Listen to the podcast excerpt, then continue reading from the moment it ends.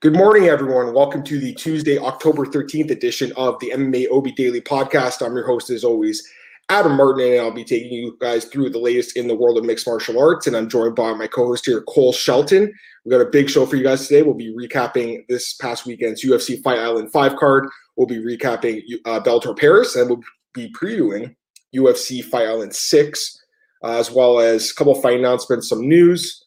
But mostly it's going to be recaps from previous days. So, Cole, how's it going? It was Thanksgiving yesterday. How are you, man? I'm doing well. How are you? I'm good. I'm in my new office down here, guys. So hopefully you guys like it. Um, work in progress still, obviously, but I think it's a little bit of an upgrade from what I was working with. So hopefully you guys like it.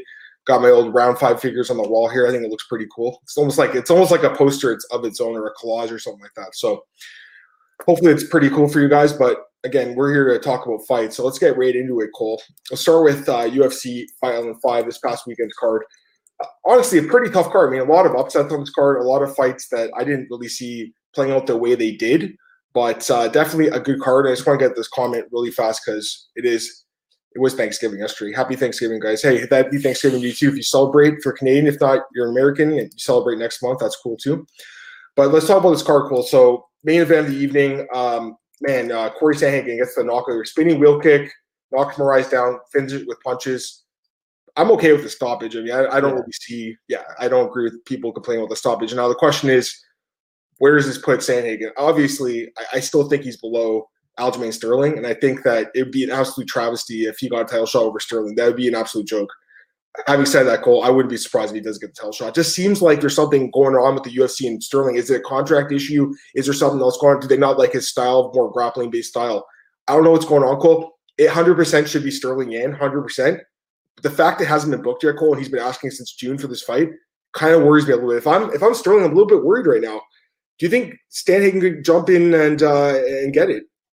No, just because that they fought like what three months ago and I beat him rather easily. I've for you lately, Cole. You know how it is in MMA. I can't see that happening. I thought if Moraes won, I thought Moraes is going to leapfrog Sterling, but yeah, if Moraes had won possibly because he had the head to win over Sterling, and obviously he had the win over Aldo in his last fight, and he kind of got screwed this year with COVID and everything too. And, and the, the Yan fight fell off in Kazakhstan. He was supposed to fight Yan, as you talked about in your interview with him, Cole. So to me, he kind of got screwed a little bit, but he is, uh, you know, still a good fighter in this division, but clearly he's not at the same level as a couple of these other guys right now. Like Sandhagen is a special guy, man. He's 5'11. He has this long reach, too. So he's a very special fighter, I think, for 135.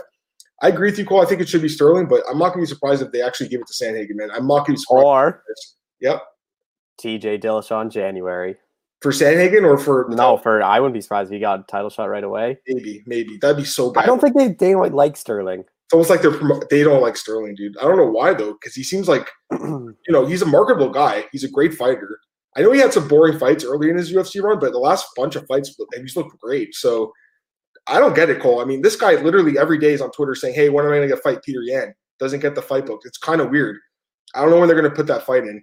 Kevin Scott's got a comment. New backdrop's throwing me off. Yeah, get used to it, man. I'm in a new room now, so got to work on some stuff here. Lighting and the background still a work in progress, but I, I, think it's a small upgrade. So hopefully you guys like it. All right, so yeah, as far as that card goes, uh, I mean, is there anything else you want to talk about that fight, Cole? Or you want to go through the rest of the card here? No, we can go through the rest. All right, one second. All right, so that was, I mean, that was an important fight for the division. Now, the co-main event, Barboza and Amirkhani.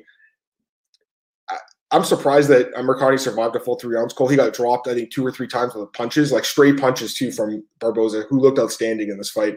In my opinion, right now, Barboza's on a three fight uh, win streak. I don't, I don't think he was really on a three fight losing streak. A lot of people were. That's why I think the line was in heavier. Cole, I think it should have been like minus 400 for Barboza in this fight. Like I love the matchup for him, but as we saw, it was like minus 280. I think it closed to me, like that was there's still value there on him as a big favorite just because the style matchup. The striking was such a big difference here. And, and like I said, I think he's on a three fight win streak. I think he beat Paul Felder. I think he beat Dan Ige. So to me, he's still fighting at a high clip right now. Um, love watching this guy fight. You know, you look at the division, some other matchups in this division. Right now, he's, I think, 14th. Um, yeah, 14th. So you look at the guys right ahead of him. I think that's fair to look at. Ryan Hall, Sodiq Yusuff, those are good fights. Shane Burgos is a good fight. I think any of those fights work. Cole Josh Emmett's a good fight. Um, Stephens is booked. That would have been a good fight. Calvin Kattar, I know he's probably wanting a title shot, but if he wants to stay busy, that'd be a great fight. That'd be a great main event. Any of those fights make sense. Is there one fight that you like in particular for Edson? Yeah. I don't know if he's gonna get that high. I don't think Calvin Kattar is gonna fight below him again. He already did the UFC a favor fighting below him. I think he wants like a Holloway, someone like that. Mm-hmm. I mean, like Josh Emmett when he comes back wouldn't be a bad fight. Like somewhere around that thing. Like I think he's probably might not even get someone the top ten. Like a, like a Arnold Allen, Jeremy Stephens winner, like a Shane Burgo, something like that. Like I don't think he's shooting in that top five that he wants. I, I just think those guys are going to be like probably fighting again. Like Arnold Allen fights once a year, Cole. So I don't even think you could even include him in the conversation. Like literally fights once a year. I like the guy, but I would look for someone who's really active. Um, Yusuff or, or Burgos, I think would be good fights. But we'll see. Either way, he, he's great. Uh, next up, you know what, Cole? This was a pretty entertaining fight, honestly. Like I was surprised how much volume Ben Rothwell threw in this fight. He did lose the decision here to Tybura, Tybura did what he had to do in the third round to get the win. I don't blame him. I mean, he got he got the takedown. He, he rode it out for the decision. But the first couple rounds were actually pretty exciting. I'm just pulling up the stats here because, like Ben Rothwell, oh my God, Cole, he threw 276 significant strikes. He landed 89. Tybura threw 183, landed 94. So obviously the accuracy much in Tybura's favor, but pretty good heavyweight fight, Cole. I think a lot better than what people expected, huh? Yeah, I thought this fight would be a boring fight. Some just like clinch against the fence, not money punches thrown. But I didn't really. It, it was a obviously the third round. Tybura did what he had to do, but I did not expect that kind of output from Ben Rothwell in the first round. He never does that either, and unfortunately, he kind of got tired in the second and third rounds, lost the decision. But is what it is. Uh, just because Du Plessis gets a nice UFC debut win here over Marcus Perez, gets the knockout. I thought Perez looked really good in the first couple minutes of the fight, but got caught. First knockout, lost Cole. One of those shots that like landed behind his ear, man. It caught him, and and uh, Du Plessis put him out. He is a South African fighter. I think that eventually the UFC's got to go to Africa. I think it'd be nice to, for them to go to South Africa. I'm surprised they haven't gone yet, Cole. This guy would be, I think, one of those guys in the card. So I think that, you know, with him, Ngannou, Adesanya, I think there's a lot of really good fighters from Africa right now. Uh, were you impressed by this guy's performance? I actually wasn't too impressed. I didn't. I thought he was going to look a lot better. He didn't look very good in the first couple minutes. He obviously landed the knockout punch, but I was surprised he finished Marcus Perez. Perez is a tough guy. Like doesn't get knocked out, but I thought his striking would be a lot better than what it was. It was just kind of one of those punches that just hit him at the right place. But er, that first three minutes, I didn't think he looked very good. Right, right. I agree with that too. Uh, Tom Aspinall gets the win. I mean, not much to say there. Easy fight for him. He's got to get a step up Cole. Like he really should be fighting. Like I'd like to see him fight Tybura. I think that'd be a really good fight. If he can't beat Tybura, he's not as good as we thought he was. Let's be honest. So Tybura's like that gatekeeper right now. I think it'd be a good fight. I would pick Aspinall there too. I would pick him against most guys right now. I think he's really good. Fast hands, a lot of power. Um, opening up the main card, Ilia Topuria defeats Youssef Zalal by decision. Big ups, uh, not big upset according to odds, plus 135, but in my mind, it was a big upset considering Zalal had three wins this year. So I know that you didn't really see that one coming, Cole. What'd you think of this Topuria guy? Yeah, he impressed me. I thought that I was really high on Zalal. He looked really good so far at the UFC. I thought this is another good matchup for him, but man, Topuria he's someone to watch out for. Undefeated guy and a win over Saw. He just kind of steals Law's hype. Like, and he's yeah. someone that I would be surprised he gets a pretty not a ranked guy, but like a notable name next time out. He does. I mean, Zalal went three fights and they're they don't they're meaningless now because Topuria beat him. So I, I, was pretty impressed. Going down to the prelims here, Tom Breese, great fight here for him. Uh, man, it's hard to know what's going on with Tom Breese. Like sometimes, you know, he's got the issues he's talked about very openly with his mental health and stuff, and that's affected him. Cole, he's had to pull out of fights because of that. So for him to come in here and have a tremendous performance like this against Bhullar, I know Bhullar had no UFC fights, and honestly, like this was me and Cole both picked him, and it was it was pretty much a fade on, on Breese, and I think a lot of people were fading Breese here. So. It is what it is, but I, th- I thought Breese looked outstanding. Cole gets the win with a jab. He knocks Bhullar down with a jab and finishes it off. You don't see a jab lead to a finish very often. I think it was the best performance of his career. What do you think? Yeah, he still look good, but he's still selling like next time out. I'm still gonna have to think about fading him just because you don't know what Tom Breese shows up. Like you get that Tom Breese that shows up, or you get the one that showed up against Brendan Allen that didn't want to be there, didn't throw anything, and just kind of went up, got hit once, and just fell down to the like the canvas and didn't really bother fighting. Like that's the problem. Tom Breese's like he's been open, which is great about his mental health issues, but when you're picking and betting fights, it's kind of hard to I just personally wouldn't bet his fights anymore just because you don't know what Tom Breese is going to show up. Yeah, it's tough sometimes for sure. Um, Chris Daukaus, another big upset here over Ra- Rodrigo Nascimento. I told you, Cole, this guy had a chance to win. I should have picked him, guys. My bad. You know, once in a while, I'll have one of these dogs that like, I really have a good chance, uh, good feeling about. They have a good chance, but just chicken out at the end, and this was one of them, Cole. I thought he looked outstanding, man. Two straight wins in the UFC. He actually had lost a lot of weight, I think, from his first fight. In two months, he lost a lot of weight. Looked like a different guy. My question is, can he get to 205? Because I don't think he weighed that much. I think he was like 227 or something. Do you think he's his future's at 205, Cole?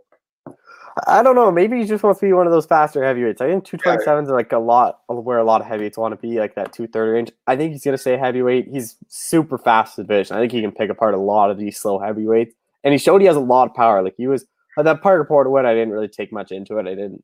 But this win is pretty impressive. Nascimento was an undefeated guy, and to drop him and finish him that quickly was pretty impressive. Yeah, I was super impressed too. He looked good in this fight. Um, next up, we had the knockout of the year for sure. Some people calling it knockout, best knockout of all time. Now we got to talk about this fight for a minute here because obviously it was an incredible knockout. As soon as it happened, I was my jaw dropped. Cool. I'm still like, wow, like I, it was an incredible knockout. Because the thing that's special with this knockout is uh, Buckley had thrown his left kick to the body of Impa, who grabbed it. And usually when that happens, it leads to a takedown a lot of the time, where a guy just you know pulls his leg back he threw his other leg around, spun, jumped, and kicked the guy right in the face in the air and knocked him out cold. I mean, this was an incredible KO. I didn't see it coming, guys. I really not see this one coming. I, I really liked Impa in this fight, and you know, I still like Impa a lot going forward. I think it's a fight where he got caught. I think he'll be good going forward. He's a guy that doesn't have a lot of fights, anyways. Like he's got to learn from these fights. But for Buckley, you know, I just wrote an article. It's at MMAratings.net, Cole. My question is, is this his star making performance? Is this going to turn into a superstar because it's viral right now? Or is this a 15 minutes of fame moment? What are you thinking with this guy? I think to be a star, you got to win a lot of these fights. I don't think Buckley is like that elite fighter where he's going to start top 10, top five, like fighting for the belt in the middle of the division. Like I think he's going to be an all right UFC fighter. He's going to win some. He's going to he's going to win more than he loses, but he is going to lose his fair share of fights. Like we saw against Kevin Holland, he lost. Like I think this is obviously he's going to get a big push in his next fight just because of the viral. He's going to be on the main card in his next fight. They're going to promote him just because of that. But I don't really know if he's going to be that superstar just because I'm not sure of how high level he actually is and how far he can go in this division. I agree. I mean, it's I'm happy for this guy. I'm glad he got the win. Seems like a nice guy. I went to his Instagram. He just had a kid like two months ago, people are forgetting though he got brutally knocked out by Kevin Holland in August Cole. Like it was a really bad knockout. There's no way anyone would have thought two months later this guy would have the best knockout of the year. I mean that could have been the best knockout of the year. His mouthpiece, remember that one, Cole? His mouthpiece went flying through the cage. So to me, like, this guy is a he's a decent fighter, but he's lost three times already. I think he's ten and three now or eleven and three. It's I mean he's okay. He's got skills. Like he's getting better, obviously, as we saw in this fight. But I, I just I'm not sold on him as like a superstar. But I look back to 10 years ago, Cole. Edson Bar, it was 2011, so nine years ago. Edson Barboza knocked out Terry Etim. And it was, I, I still think that's arguably the best knockout ever, the spinning wheel kick at UFC 142. Like, to me, that's still a jaw dropping moment. Now, the question about that I have here is will he be um, a Jorge Masvidal where he uses this crazy knockout and turns into a superstar? Because Masvidal, before that fight with Mascar Cole, he was a good fighter. He was never a star. Then he turned into a superstar. Will that happen in this guy, or is he going to have a career like Ed Barboza, where he has a great career, never a champion, but always like a top fifteen guy?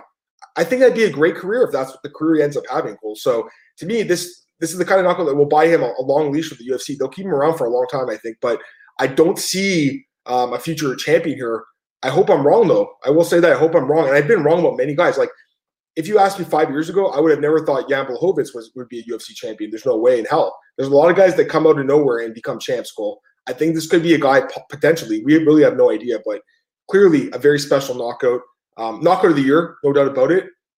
I don't think it's the best knockout of all time. I think people tend to go crazy in the moment, and I do the same thing, so I get it. But Cole, I think you look, you compare to some of the other ones like Anderson Silva versus Vitor Belfort or Holly Holm versus um, Ronda Rousey. I think those are a little, little bigger. Um, so, would you put it the best of all time, top ten? Like, where would you put it in that list? I think it's for sure in the top ten, top five. I think. I problem is there's been so many. You have to kind of look back. You, I know. It's definitely knock of the year. I don't think there's gonna be a better knock of this year. If there is, it's that's gonna be incredible. But man, what's crazy is we probably had the knock of the year at KSW, that switch kick. Yeah, that was sick too. Yep. And then all of a sudden, like two hours later, we get this thing, and everyone just totally forgot about that kick. I know. I love when that happens. It's like the uh, the same night Henderson and Shogun fought and over at Bellator, Alvarez and Chandler fought two of the best fights of all time the same night, like an hour apart. So yeah, I agree. I mean, it was a great knockout, but I think people are getting a little bit carried away. I mean, it's it's still Joaquin Buckley. He's still a guy that struggled a little bit in Bellator. I mean, let's let's be honest. He's a guy that was struggling in Bellator. So I mean, is he is he a superstar? I don't know. but I think for this knockout, it's special. Dana White gave him the 50 G's. He also said that he was he's it was a two hundred thousand dollar knockout. We didn't see any of that money, but I wouldn't be surprised, Cole, if they did give him an envelope behind his back, behind our backs. Um, you know, he hasn't said much, but I, I feel like they probably slipped him something, and they better have. Let's be honest, because that knockout we plan on highlight reels for years to come.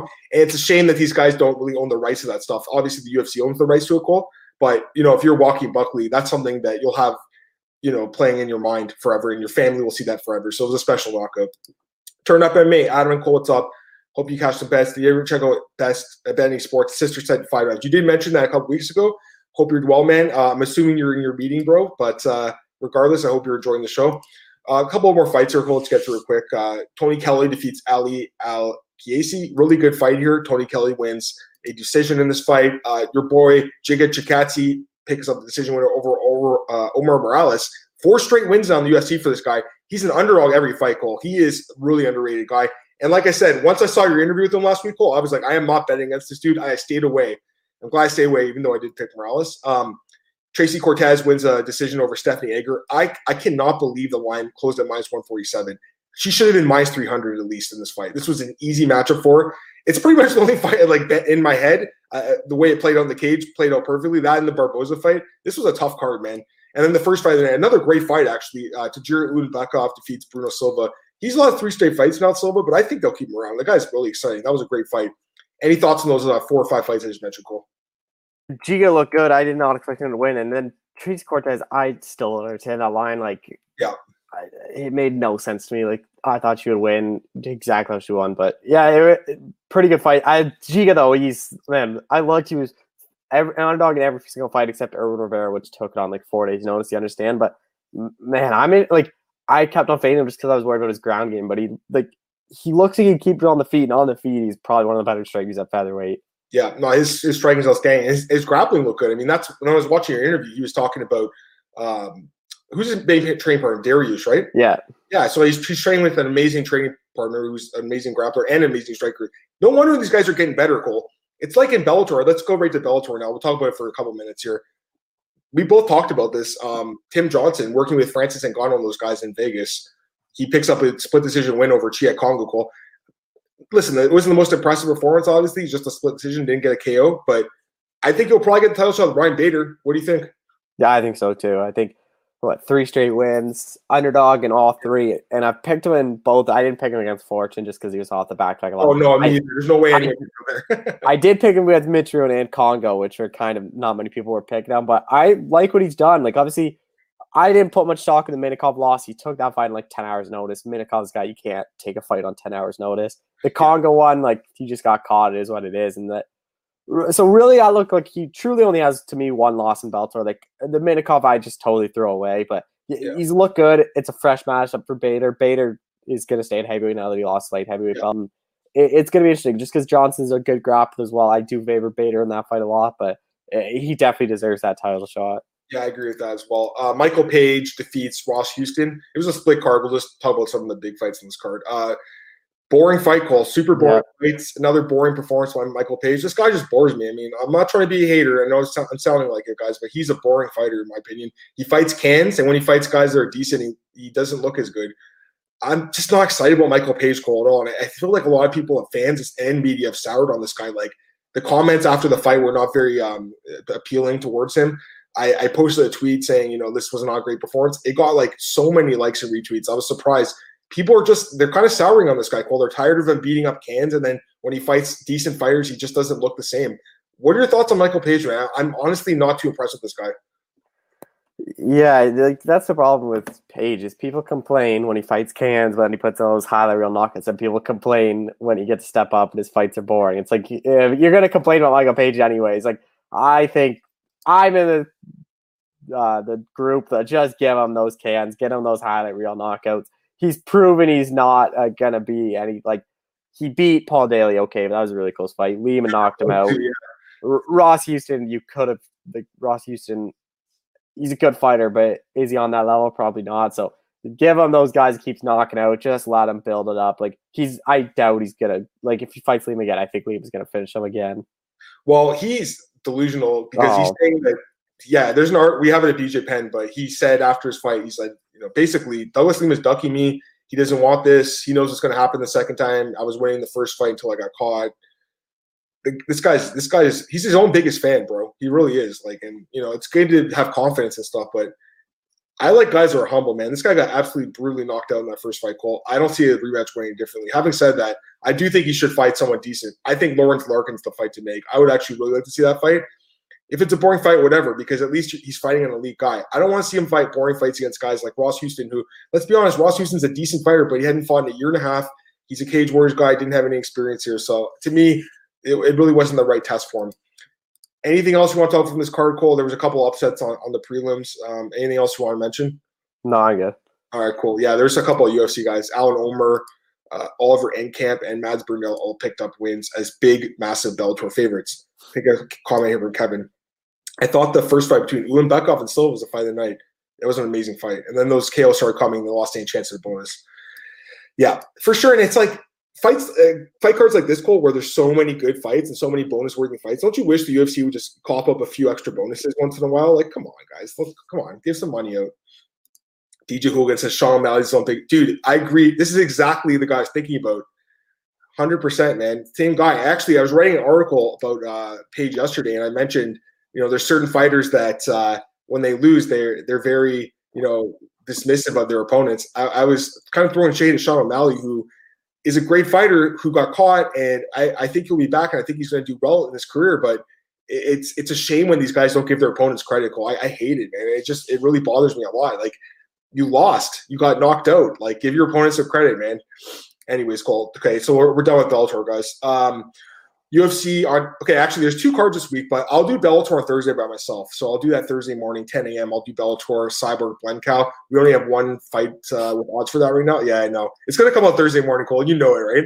Probably after I do my podcast. But uh, this weekend, guys, UFC on ESPN Plus 38, aka UFC Fight Island 6. Ortega, there's the Korean Zombie. I think it's a really good card, Cole. Just while I'm pulling it up, can you just give your thoughts on this card as a whole? I mean, this is a fight I'm really looking forward to. It sucks it's the same night as the big boxing fight, Lomachenko Lopez, which I really want to watch. So hopefully those, fights don't interfere because I think Lomachenko Lopez is one of the best boxing fights. But this is one of obviously I'm going to be watching this one if they're on the same time. But it, it this fight has had to happen for so long. I'm really to see what Ortega looks like. Pretty good, like it's it's obviously not the best card. There are some good fights I want to see. There are some fights where it's like ah, whatever. But it, Uh, the main event is what's selling this card. I, I, agree with that, Cole. You know, it's it's so weird. I've been writing. I just did my preview yesterday. I, I wrote Korean Zombie versus Ortega, and then I realized I had to switch it around because Ortega's ranked two. He hasn't fought in two years. He's ranked number two. I don't. How is he not taking other rankings? He's a good fighter, but come on, that's to me. There's got to be like Cole, like at, at some point where they say, you know what, we're going to take you out of the rankings because of inactivity. And I know this guy's had some injury issues and stuff, but I mean, come on. Anyways, this card looks pretty good to me. Um, there's a lot of fights on here that I think could end in upset. I'm definitely picking a couple. So let's get right into UFC Fight Island 6. Now, I'm going to use the tap- Tapology uh, bout order. They do list seven main card fights, so I'm assuming it's going to be six. So probably one of them gets bumped to the prelims. I don't know which fight that will be. But we'll start with uh, the first fight they have listed here. It's a lightweight bout between Fares Ziam and Jamie Mullarkey. And right now we have very close odds. Mullarkey minus 140, Ziam plus 120. Who's your pick? I like Jamie Mullarkey here. He looked really good against Brad Riddell. That was one of the best fights. And he took a lot of damage. And I actually like him taking a year off just to heal up his brain whatnot because he took a lot of damage that fight. Fares Ziam didn't really impress me that much. He also hasn't fought in over a year. Lost to Don Madge. Pretty lackluster fight. I wasn't even super high on him getting into the UFC, and then that fight kind of made me not really high on him. I actually really like the odds of Mullarkey. I think this is a, I really like Mullarkey in this fight. I think he's the better striker. I think this is going to be a striking matchup. I think he hits more power. If he could take Brad Riddell's punches, I can't see Ziam landing anything hard because I think Ziam's punches aren't that hard. I don't think he hits hard as Brad Odell. So I think Mullarkey's going to be able to just walk down Ziam, kind of peg him apart. Will he be able to get a knockout? I'm not too sure, but I like Mullarkey, and I think this is a pretty good price to pay for him.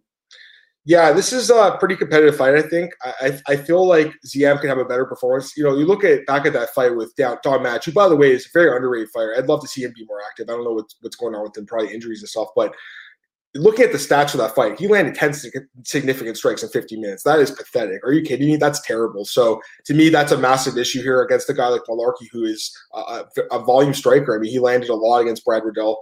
Um, and to me, he's a lot tougher.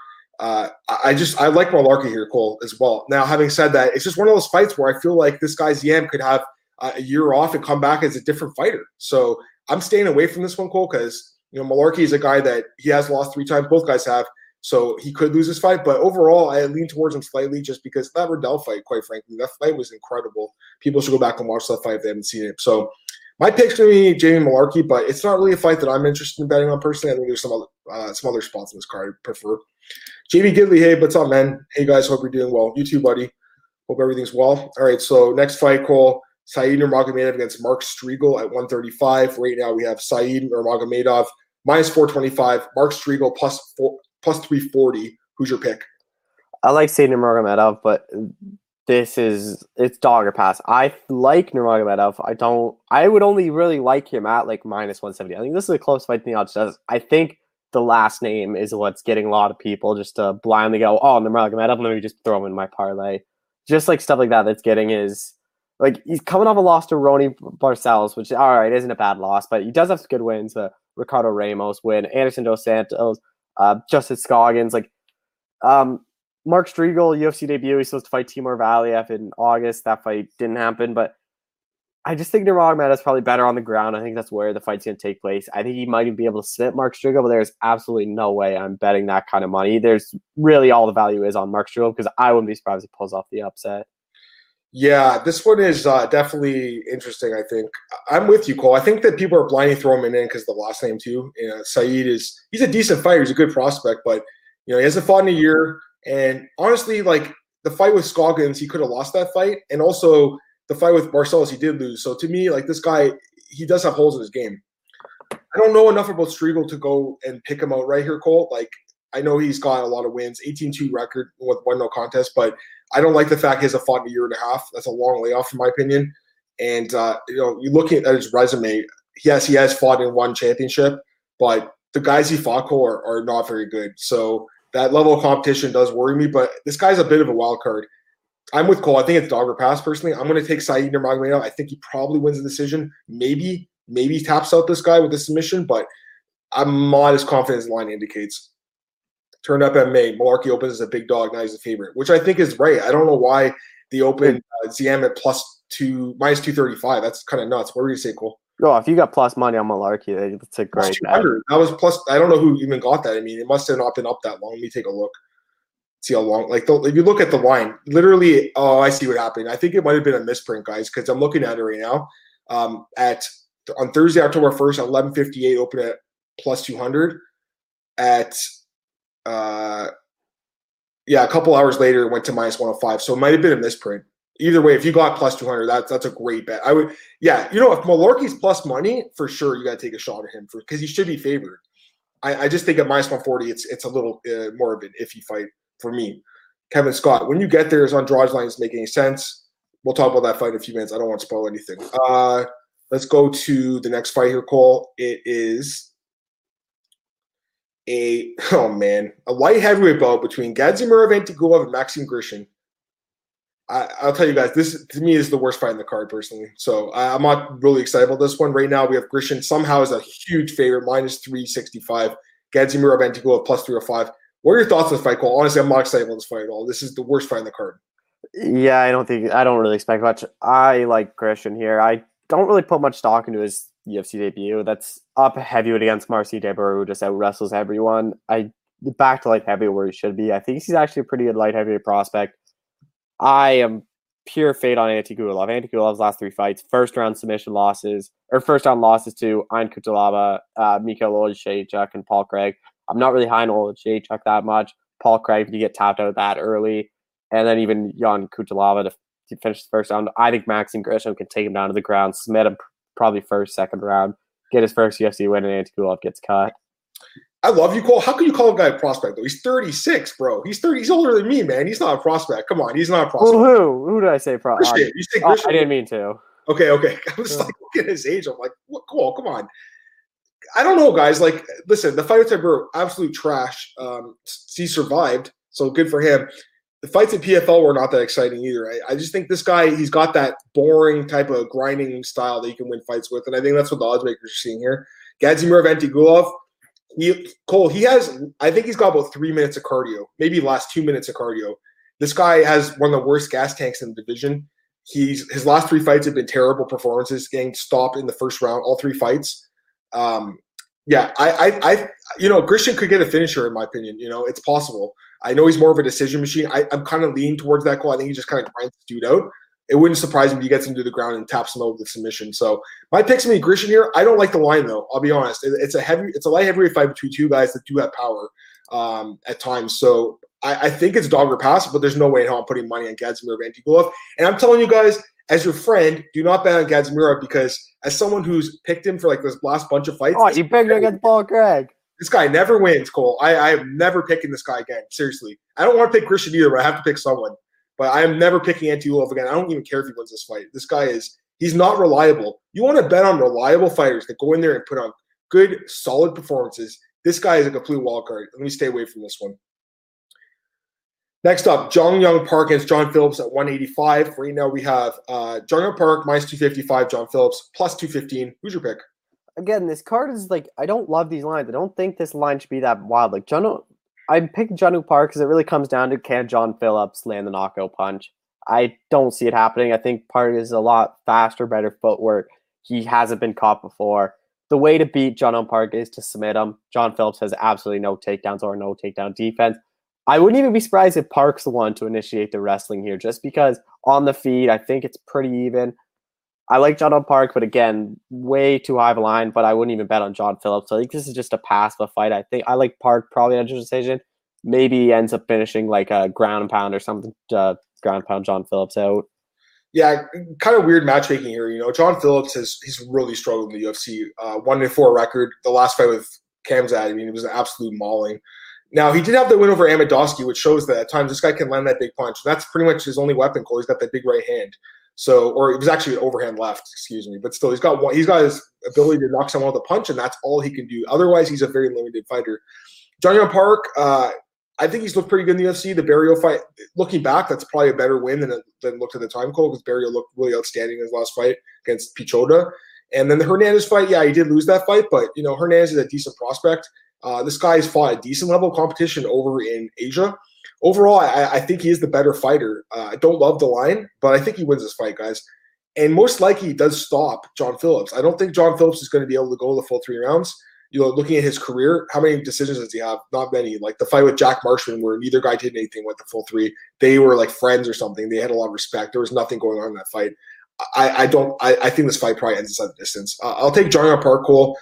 Um, you know, looking at John Phillips' record, the submissions are a problem. So I'm probably going to take him by submission. That'll be uh, my pick here. I, I, do like Park. I just wish the line was a little bit uh, tighter so you could bet on it. Um, Jillian Robertson and Poliana Botelho is next up, 125. I think you interviewed Jillian, if I'm not mistaken, Paul. So you can talk about that later. Um, right now, we have Jillian Robertson is a minus 235 favorite, Poliana Botelho plus 195. Who's your pick? I don't understand this matchmaking at all. I thought Jillian Robinson was going to get a rank girl. Poliana Botelho, although she has looked okay in the UFC, she hasn't really fought. Look at who she's fought: Laura Mueller, Syuri Kondo, Pearl Gonzalez. I actually and her, and then she lost to the Calvillo in the first round. I honestly don't think any of her wins. I don't really know if any of those three girls are still in the UFC at all. I know Pearl Gonzalez isn't.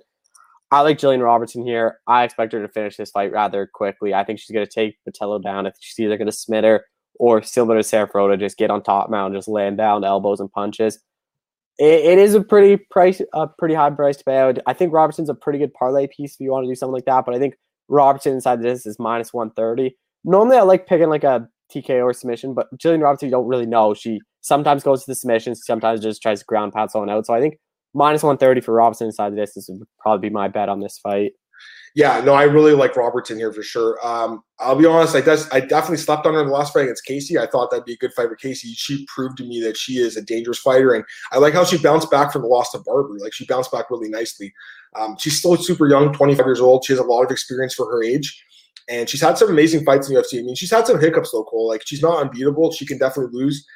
I think that's probably why they slowed their roll with her. I, I, agree. I thought she'd get a top 15 opponent at least, but they're kind of going slow with her right now because they did see the fight with Barber and the way she lost, I guess. Uh, Botelho, uh, I haven't been too impressed with her. I know she's got a couple wins. The Kondo win was nice. She did knock her out in that fight. Um, but the fight with Calvillo bothers me a lot. I mean, getting submitted in the first round. Jillian Robertson's ground game super dangerous. I think she wins by submission, Cole. So that's my pick here. Jillian Robertson by submission. Minus 235. I'm, i like her here, Cole. I like her quite a bit. So I would play Jillian Robertson in some capacity. Either you play her straight, parlay, or you look at a prop like Cole mentioned. I, I like her a lot in this fight, guys. I think she wins for sure. Jillian Robertson by submission. Let's get uh, Team Canada back in the winning ways.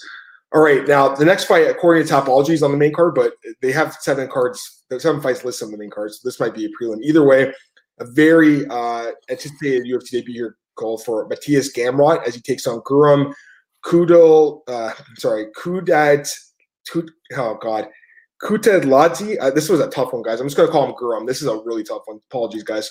Uh, Gamrot right now minus, uh, 290 and Guram plus 245. I want to see you try the last name, but give me your pick on this. Uh, yeah, I'm not trying that. Um, I don't love the line again. Like I, I keep on saying this. Like I, Gamrot's good. Like he has what two wins over uh, Stormer Norman Parke, which is good at KSW. He has that no contest Norman Parke. He's a really good striker, a lot of knock power. I really like about him, he's a really good grappler. Like he was at uh, the 2019 ADCCs, lost Gary Tonon in the first round, which isn't a bad loss. We obviously know how good Ju- Gary Tonon's jiu-jitsu is. So he it. If you even qualify for ADCC, you're really good at jiu-jitsu. So he's a very well-renowned fighter. I think he's better on the feet than Guram. I think he's better on the ground than Guram. I think he's going to finish Grim eventually. He's a we've seen him get submitted early on in his career. That was in 2015. Since then, just ride off a bunch of wins. No real notable guys, but I like Gamrot here, whether it's by knockout or by sub. I like him to finish this fight, but again, it's kind of a high price to pay for a, a UFC newcomer. If you're gonna bet against the guy, at least try his last name. Come on, give me give me one time. Let's go. Come on. Gotta hear it. What Kudalodzi? Oh, I think you probably got it. That's probably what it is. I completely butchered and I apologize again. That's a tough one for me. I'm with you, Cole. I like Gamrot too, but again, you know, UFC debut, um, kind of short notice. And I think Guram's a bit of a wild card too. I mean, what do we really know about either of these guys? Uh, Gamrot, we know that he is dangerous. We saw him in KSW. I mean, the guy's good, but Guram, uh, I don't think a lot of people probably have seen a lot of his fights, Cole. And he's coming off a nice win streak here, Cole. Eight straight wins. I don't know. I mean, I'm going to pick Gamrot. Everyone's talking about this guy. Everyone's saying this guy is the next big thing.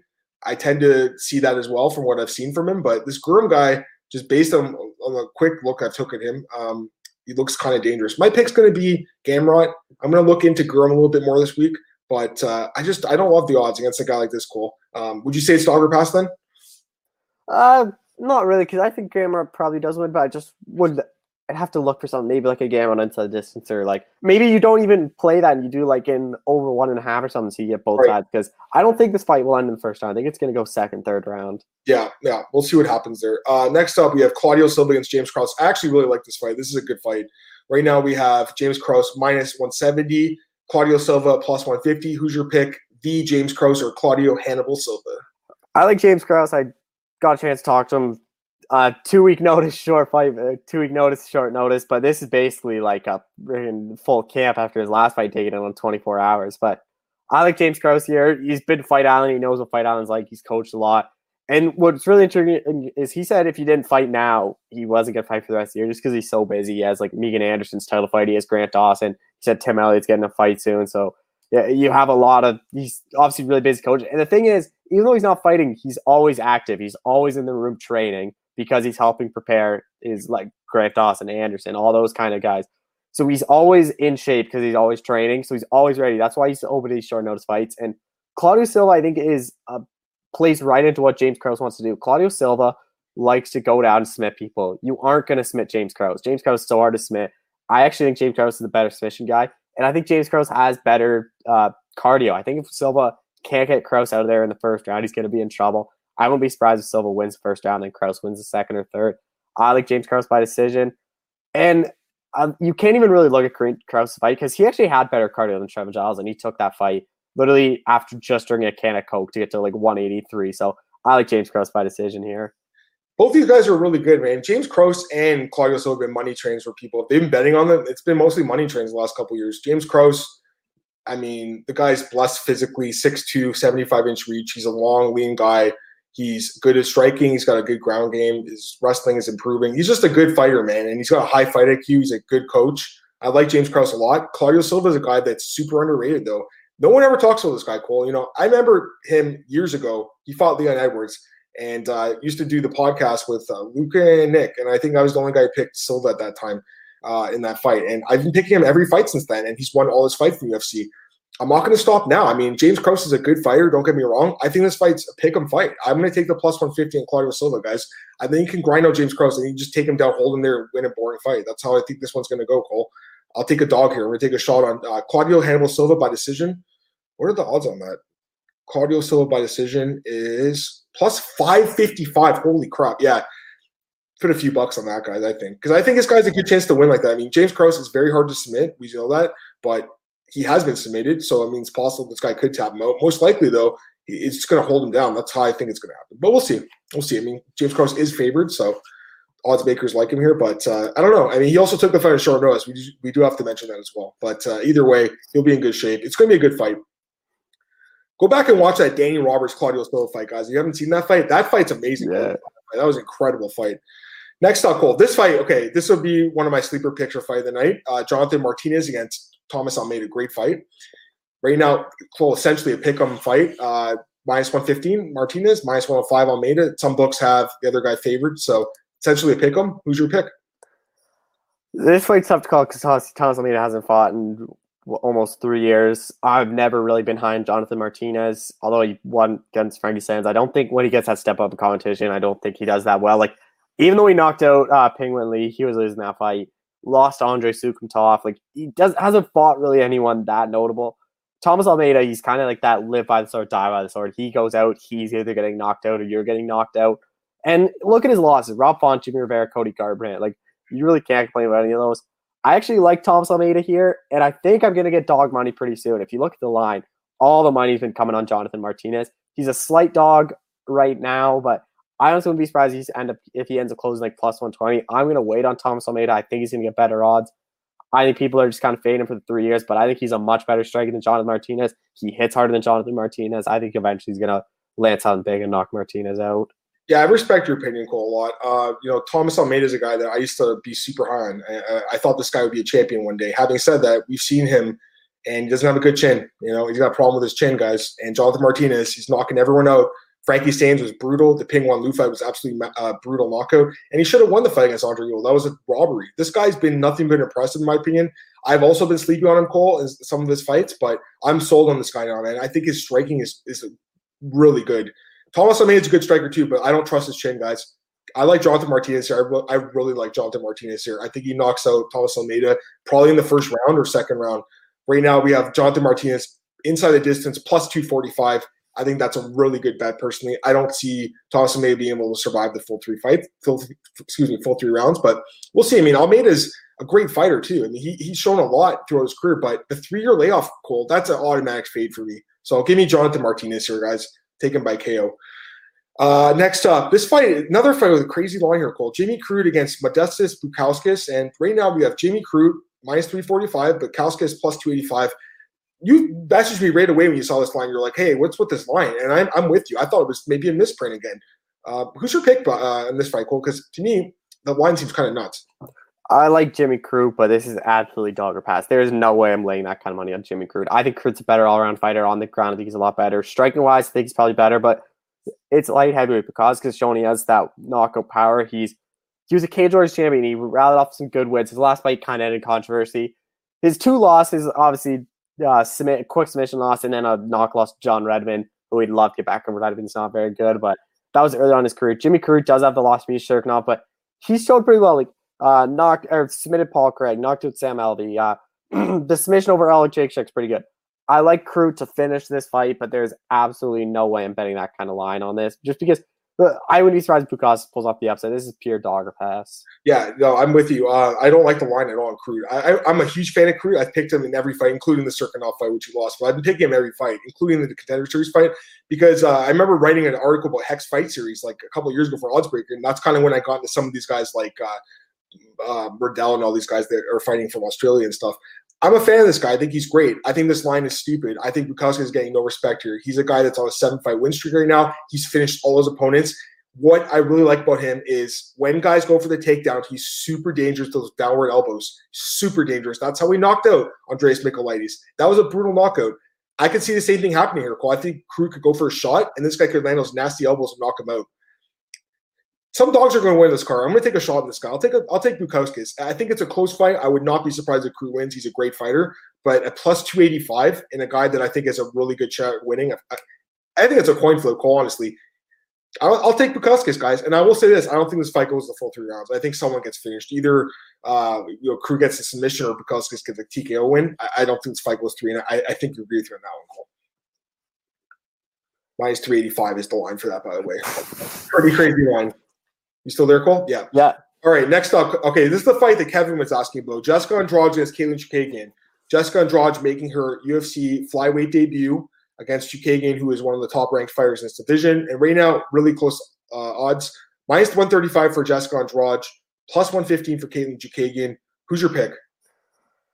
I'm not going to make Kevin happy. I like Katlyn Chookagian in this fight. I actually like her a lot. I think this is very similar to Andrade and Namajunas, but Katlyn's bigger, as like Katlyn has an eight inch height advantage and a four inch reach advantage, and her footwork is one of the best, one like in all of the women's divisions. I think she's going to be able to just use her jab, just piece up Andrade, and not let Andrade even get close to her. She does have some suspect takedown defense, so I wouldn't be surprised if Andrade shoots at some point. But in her last fight, her grappling was pretty impressive against uh, Antonina Shevchenko. So uh, maybe she's improved on it, but I like Chookagian just to keep Andrade to the outside, just use that jab, kind of piece her up. A three round decision. I can't see if there's going to be a finish, it's going to be Andrade by knockout or or some a ground pound TKO, something like that. But I like Chookagian just use that reach, use that jab, just piece up Andrade and edge out a decision. Yeah, and I forgot to mention last fight, Bukauskas also has a four-inch reach advantage, which helps him here. And, and speaking about reach advantages, you look at Ch- Katlyn Chookagian in this fight, Cole, and the reach is evident, guys. 68 versus 62, six-inch reach advantage. The height's evident. My uh, five foot nine is five foot one. Those physical advantages, I think, are going to be huge for here. Uh, I, I like Jessica Andrade better as a fighter. I enjoy watching her fight a lot more. I think she's great. She's a former champ. I think she should get more respect than what she does from betters because she's been an underdog so many fights and she's won so many fights. I just think stylistically it's a bad fight for a Cole against a fighter who is arguably the best fighter in this division outside the champ Valentina. Like the fight with against Antonina was her best performance. She looked incredible she looked like she had a fire lit under and she wants to get back there. She was embarrassed in that title fight. It was an embarrassing loss. She got absolutely tooled in that fight. I feel like Cole, the size is just going to be too much for Andrade to overcome. Um, I really like Jessica a lot. I met her after she won the title. She is a great person, and I like her at 115 a lot more, though, Cole. I, I think 125. This is this is why they matched her up because they were like, you know what, you want to fight 125? We'll fight And if she wins this fight, Cole, she will get a title shot, in my opinion.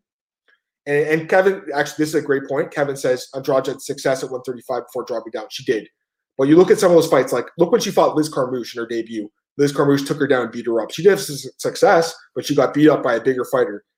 Katlyn Chookagian showed that she has some wrestling in her last fight. I think she's going to use that here. Cole takedown Andrade and grind out a decision. So my pick's to be Katlyn Chookagian. I think as a dog, you have to go with her. I think she should be personally uh, the small betting favorite in this fight. And, and people always say, oh, Andrade had a success bantamweight. Look who she fought. She beat Sarah Moras, not very good. Larissa Pacheco, not very good. A split over Raquel Pennington, and then what? Three fights later, she got submitted by Raquel Pennington.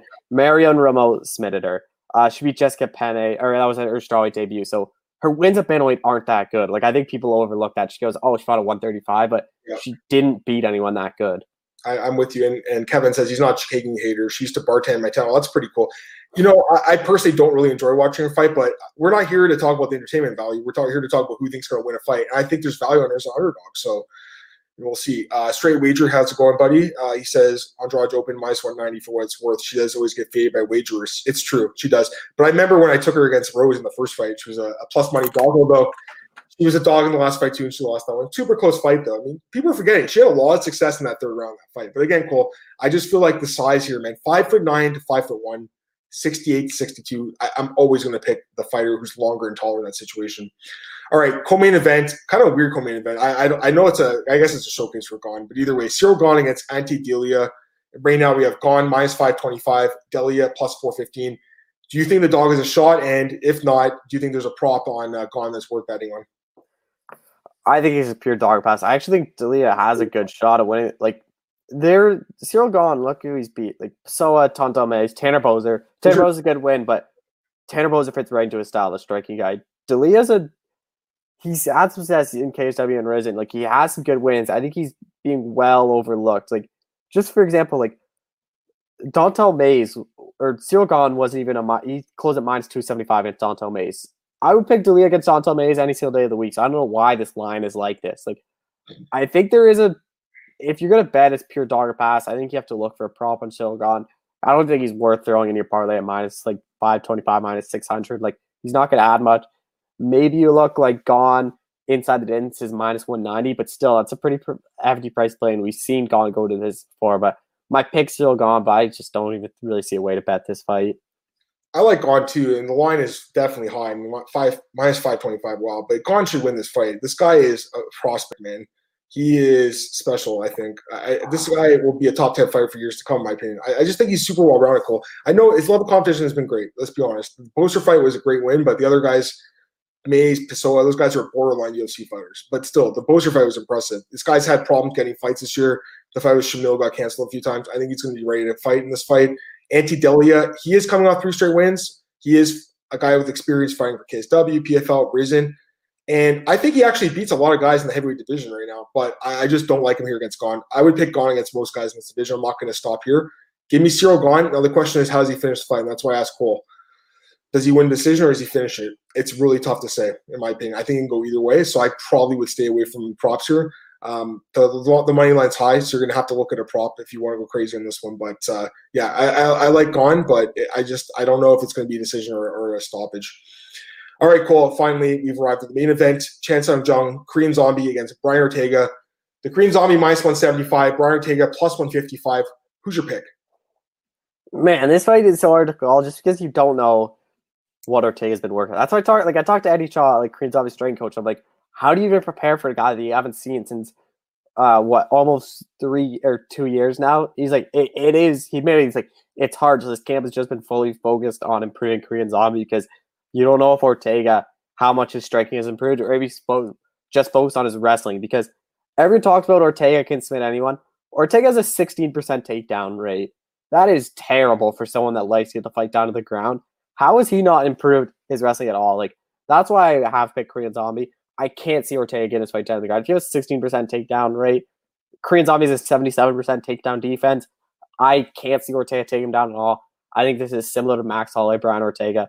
Korean Zombie just picks him apart, but Korean Zombie hits a lot harder than Max Holloway, and I actually think Zombie's going to put Ortega away. Probably second, third round. I can't see it being like a first round knockout. Ortega does have a good chance, but I think eventually Zombie's punches are just going to land and he's to drop Ortega, finish him off TKO and get the win. I really like Korean Zombie in this fight too. Uh, you have to like first off, and DJ two years off. Yeah, we really have no idea how Brian Ortega is going to look, but more often than not, guys that have long layoffs don't look that good in their return. Um, I like Brian Ortega a lot. He's a good fighter. I just don't like the matchup for him. Here's the problem, Cole.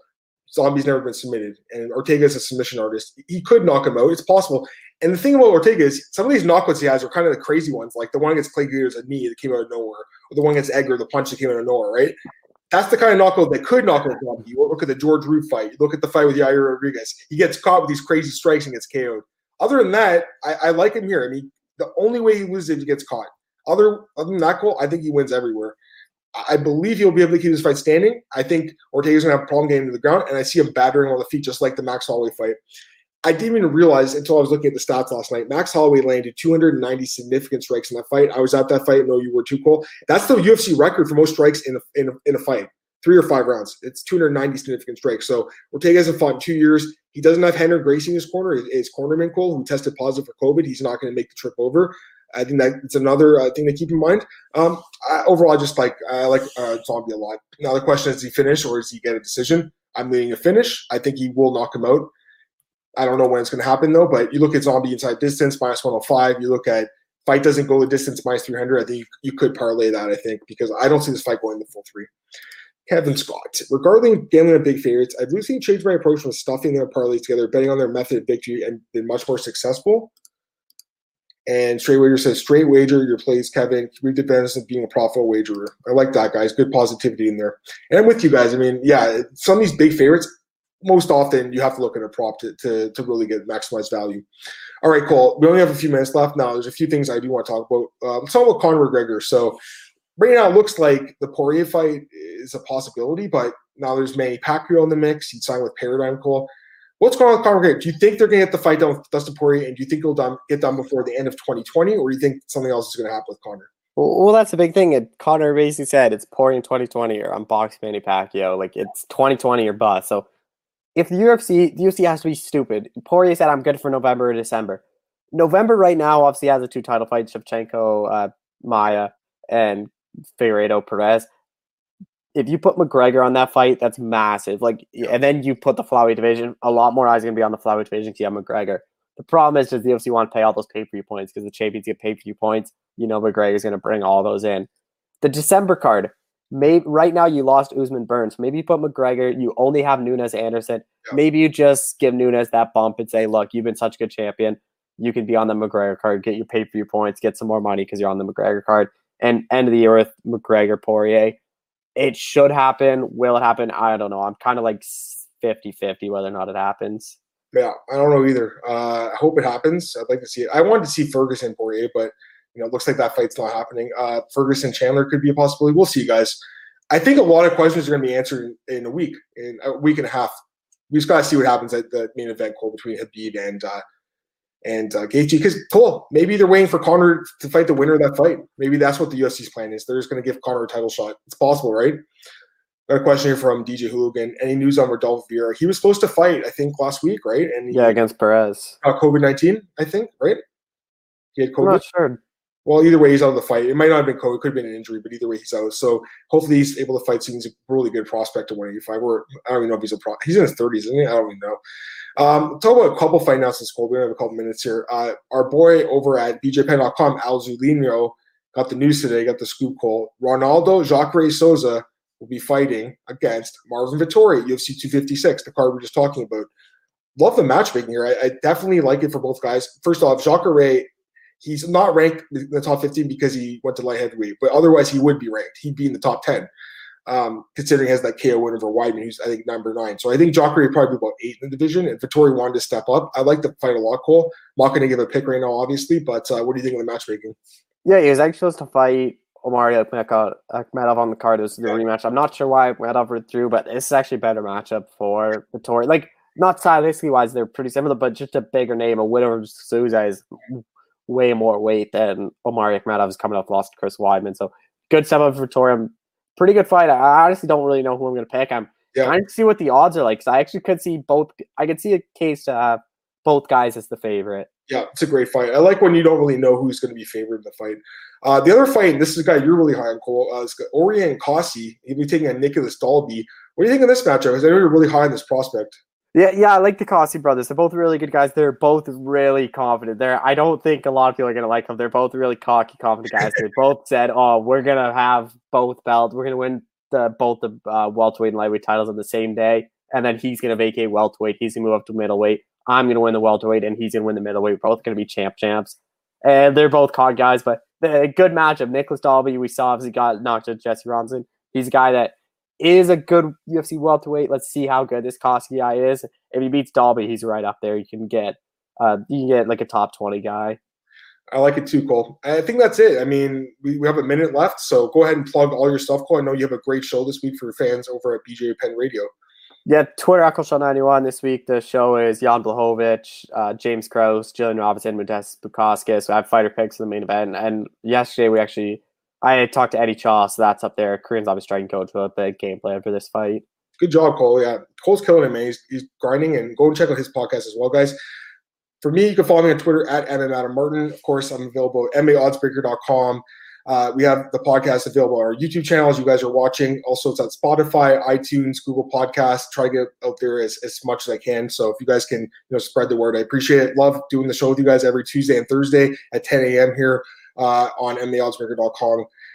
Now, the other thing I want to mention is my article at MARatings.net about Joaquin Buckley. I appreciate you guys check that article out. Again, I, I ask, is he going to be a superstar or is he going to have his 50 minutes of fame? And also BJPenn.com, we have a ton of news. Uh, we got about 30 seconds left. Cole, is there anything else you wanted to throw out there before we get out of here? Nope. Okay. And I got straight, straight wager said, thanks, guys. No, thank you, man. Really appreciate it. And I, I know who you are, bro. We've talked on DM, so I really appreciate you uh, checking us out, man. And uh, I hope your uh, your uh, cousin's doing really well as well.